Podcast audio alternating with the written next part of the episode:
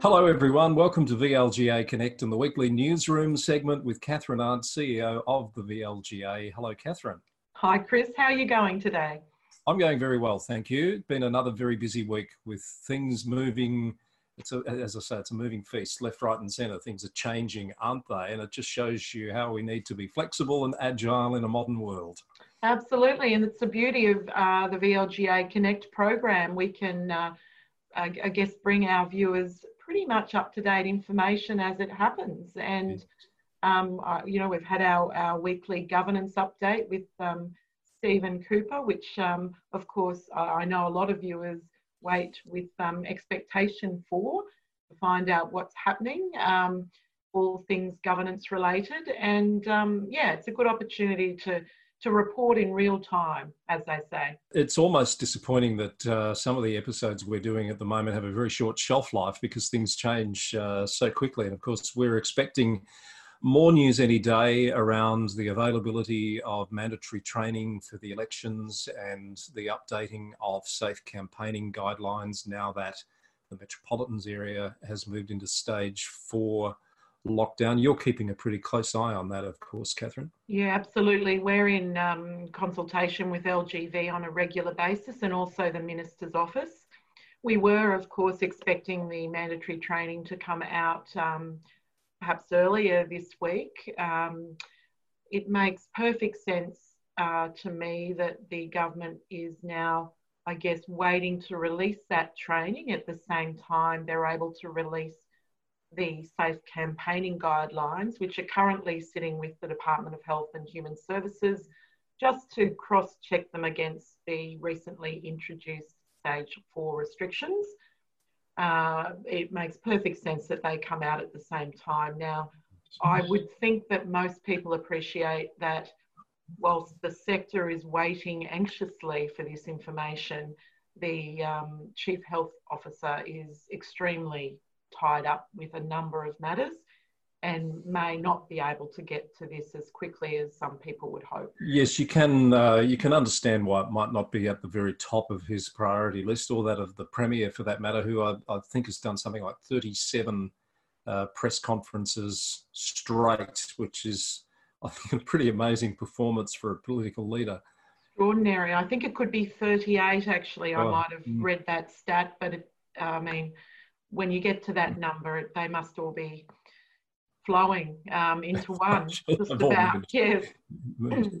could, could we indulge in a bit of speculation? Because there are some, uh, from some quarters, uh, people are saying, well, stage four means surely the minister is going to call off the election. What do you, what do you think would be going through the, I guess, the minister's minds in terms of options?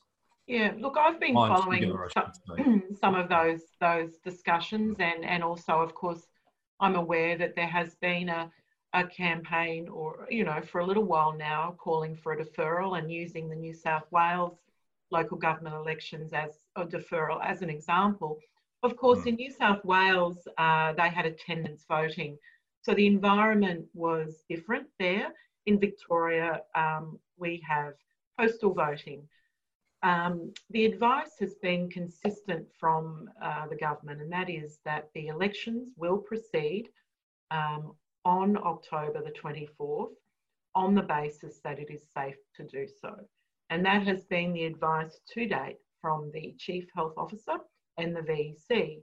Now, of course, if that were to change, if that advice were to change, then the government would have to seriously consider a deferral process if they received advice that it was unsafe to proceed.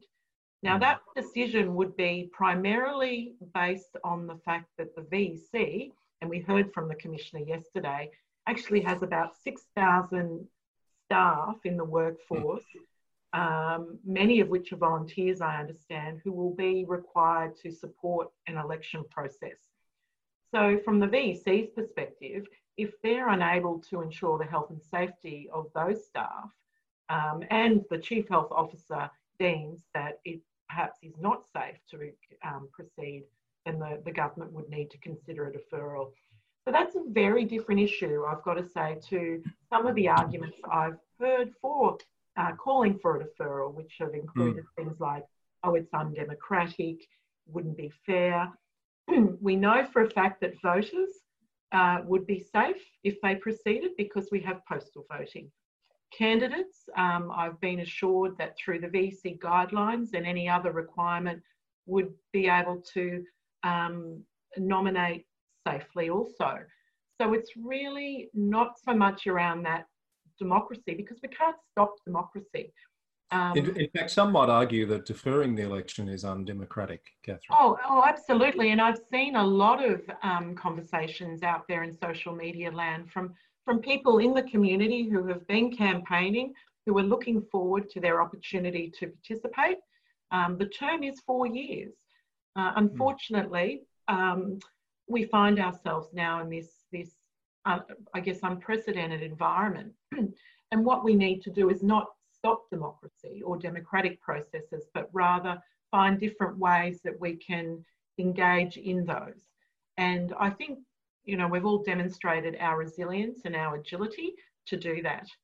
Um, but I think it's worth having that conversation just so we're really clear about what would be going through um, the mind of, of the state government at the moment.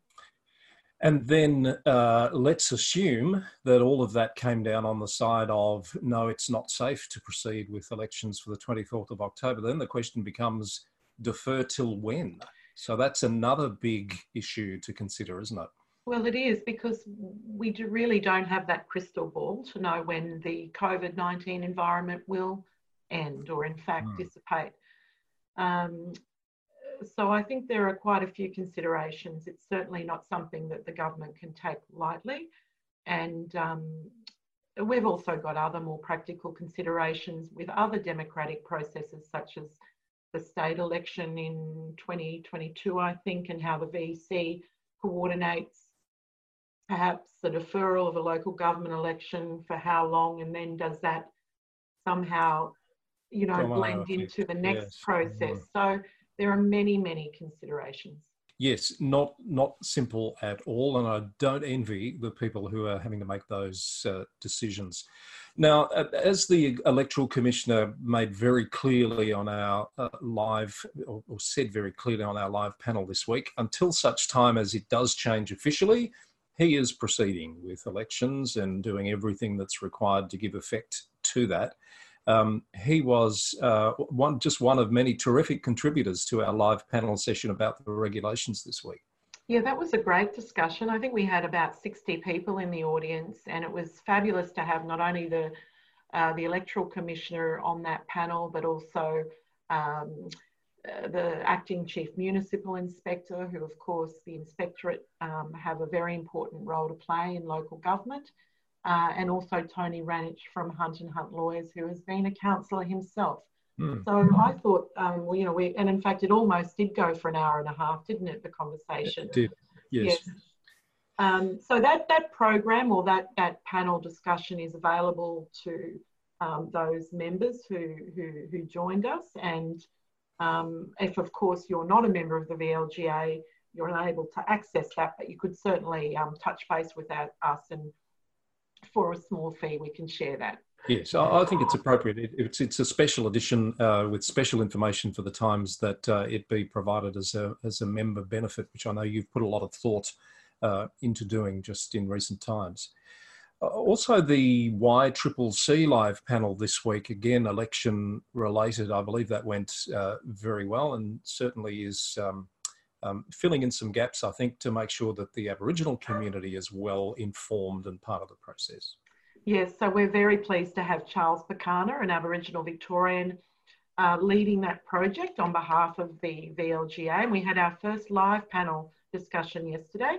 Steve Cooper was the presenter there to talk about, I guess, the intricacies of, of local government, what it's all about, what are the responsibilities of councillors.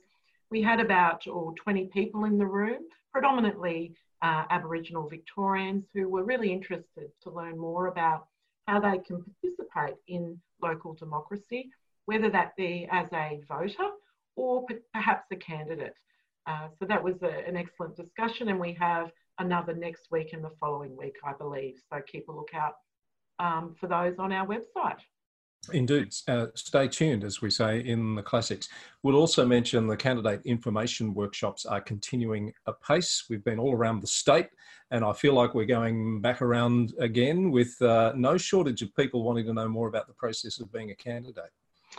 Yes, and I think that um, even some of the, the, the questions we had at the live panel discussion with the commissioner, uh, VEC commissioner, and inspectorate the other day from from even councillors who've been around for a little while.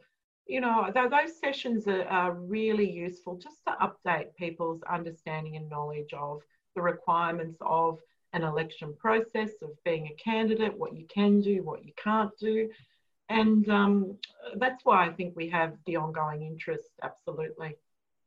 And it's an opportunity to delve into the material a little bit, which of course you won't have the opportunity to do with the mandatory training uh, when it uh, when it becomes available. Um, we've got some uh, some plans in the works for some more live panels and more special segments in the next few weeks. I don't know if you want to give us any hints there, Catherine, or will we keep that as a surprise? Oh, look, I think we keep that as a surprise. Uh, hopefully, uh, people are getting our regular weekly updates, with do, which do list the uh, upcoming speakers and panels. Um, I think we're aiming to do one on uh, the circular economy. Um, I think we've got the Red Tape Commissioner at some stage also uh, the Environment uh, Sustainability Commissioner, if I've got that correct. We've got, um, yes, I think so. I can't recall when. We've got the new Public Sector Commissioner locked in for an interview, and we've got we, the Minister for Arts and Creative Industries, Martin Foley, going to join us as well. Yeah, so keep an eye out for those. Uh, and, um, you know, I, I just think um, useful segments to get your update on what's happening across so many agencies in Victoria. I think we must have spoken with just about every commissioner. Um, in fact, I'm still waiting to hear back from the uh, the border commissioner. Um, ah, yes, the cross. That reminded me. I'll have to follow yes. that one up because that's actually really relevant to the uh, the COVID nineteen restrictions we find out. It's, it certainly is. Mm. Catherine, we might leave it there. Uh, if you've watched the governance update, you might have uh, you might have noticed there's a bit of a duck theme creeping into VLGA related activities at the moment. How's your duck going? Look, I haven't seen my duck for a while, but I must admit, when I did uh, read the uh, the tag for that governance interview and I saw the reference to ducks, I immediately had to watch it because I wasn't sure where you were going. Um, so I was pleased that my duck Donald didn't get brought into it. Um, well, you never know. The duck that came home from the supermarket, we don't know what oh, duck no. that was. I'll have to go out and check. Normally they'd say it's jump the shark, but today it's jump the duck. So thank you, Catherine. Um, stay safe. Look forward to talking again soon. And uh, rest assured, folks, as uh, news breaks, uh, we'll report it here for you on VLGA Connect. Thanks for joining us. Thanks, Chris.